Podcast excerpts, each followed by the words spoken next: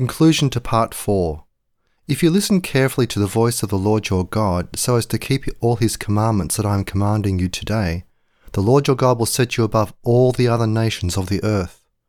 All these blessings will come on you and overtake you if you listen to the voice of the Lord your God. Deuteronomy 28 verses 1 to 2.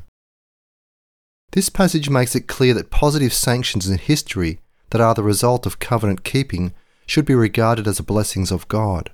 They are visible confirmations of God's covenant with his people. God's people are obedient, as the covenant requires. God is generous, as the covenant promises. If this system of economic cause and effect is no longer an aspect of God's covenant with his people, then there is no possibility of developing an explicitly Christian economic theory. This observation also applies to social theory in general. If there is no explicitly Bible based system of cause and effect in history, then Christians must explain cause and effect in terms of theories other than the Bible's theory. They must import alien theories of causation into their thinking, and then find some way to legitimize this importation in the name of Christian ethics. Jesus warned against this practice. He said that men cannot serve both God and mammon. Matthew 6 verse 24.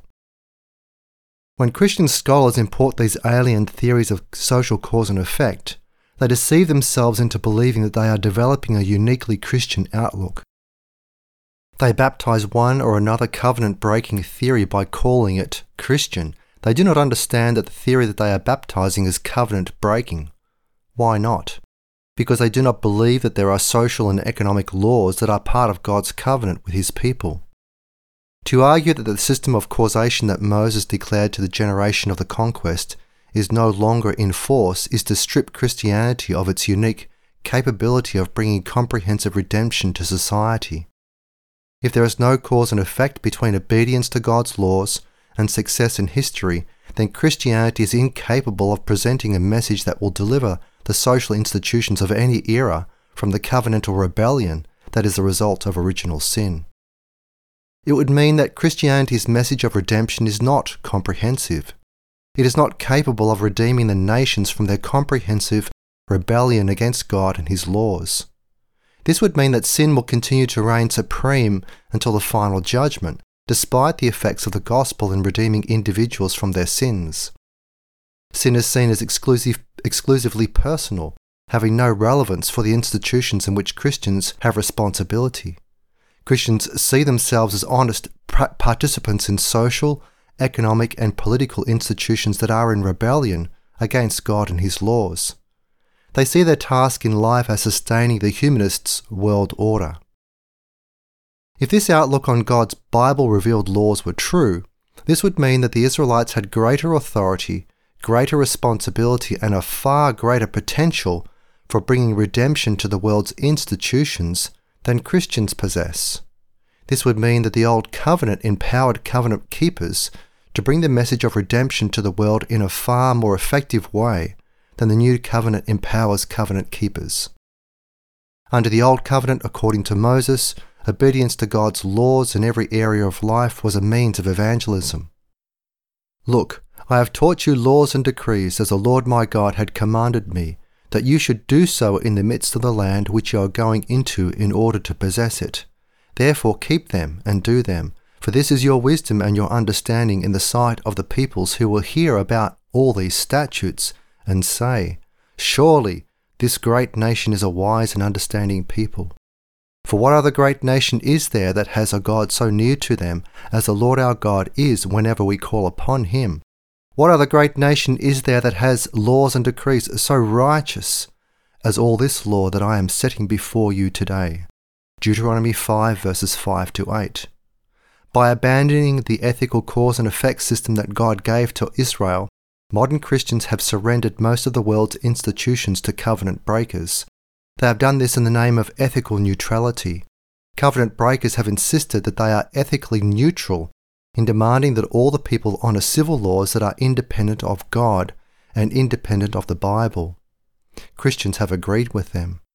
This is why Christians who possess legitimate authority and therefore personal responsibility in any area of life regard themselves as honest implementers of an ethical system that rests on this presupposition the God of the Bible has no authority to tell covenant breakers what to do.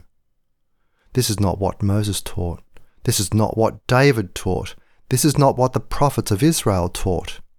Christians implicitly and sometimes explicitly insist that there was a fundamental discontinuity with Old Testament ethics that was implemented by Jesus and continued by the apostles. But this was not what Jesus taught. Do not think that I have come to destroy the law or the prophets. I have not come to destroy them, but to fulfill them. For truly I say to you that until heaven and earth pass away, not one jot or one tittle shall in any way pass away from the law until all things have been accomplished. Therefore, whoever breaks the least one of these commandments and teaches others to do so will be called least in the kingdom of heaven. But whoever keeps them and teaches them will be called great in the kingdom of heaven. Matthew 5 verses 17 to 19. This is not what Paul taught, but we know that the law is good if one uses it lawfully. We know this, that the law is not made for a righteous man, but for a lawless and rebellious people, for ungodly people and sinners, and for those who are godless and profane. It is made for those who kill their fathers and mothers, for murderers, for sexually immoral people, for homosexuals, for those who kidnap people for slaves, for liars, for false witnesses, and for whatever else is against faithful instruction. This instruction is according to the glorious gospel of the blessed God with which I have been entrusted. 1 Timothy 1 verses 8 to 11. Why did Jesus insist that there is an irreconcilable war between the kingdom of God and the kingdom of mammon? Why did he insist that a person who is not with him is against him? Matthew 12 verse 30.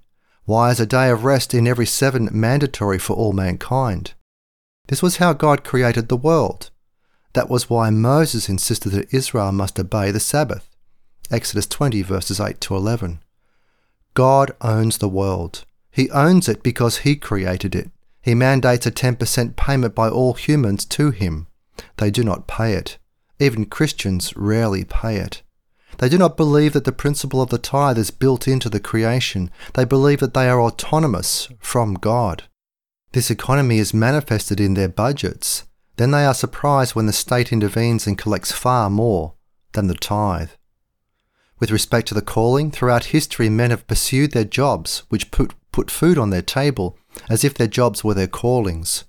But, as men have grown wealthier, new areas of service have become possible.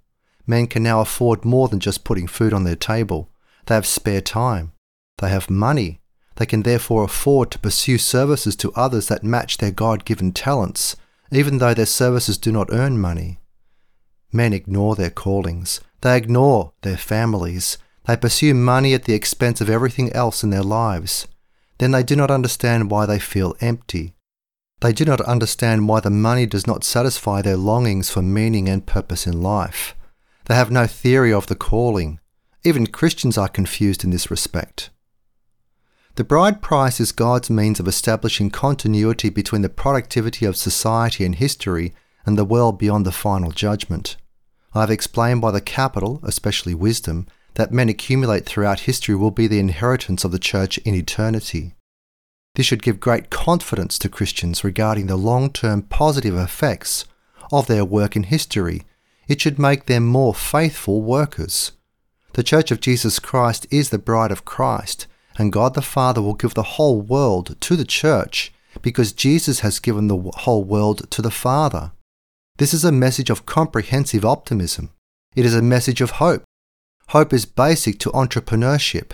It is basic to the exercise of dominion in history. Christians should appropriate this hope for themselves. These are economic issues. They should be incorporated into Christian economic theory. They are aspects of God's covenantal rulership over the affairs of mankind. It would be a serious mistake not to incorporate these issues into Christian economics.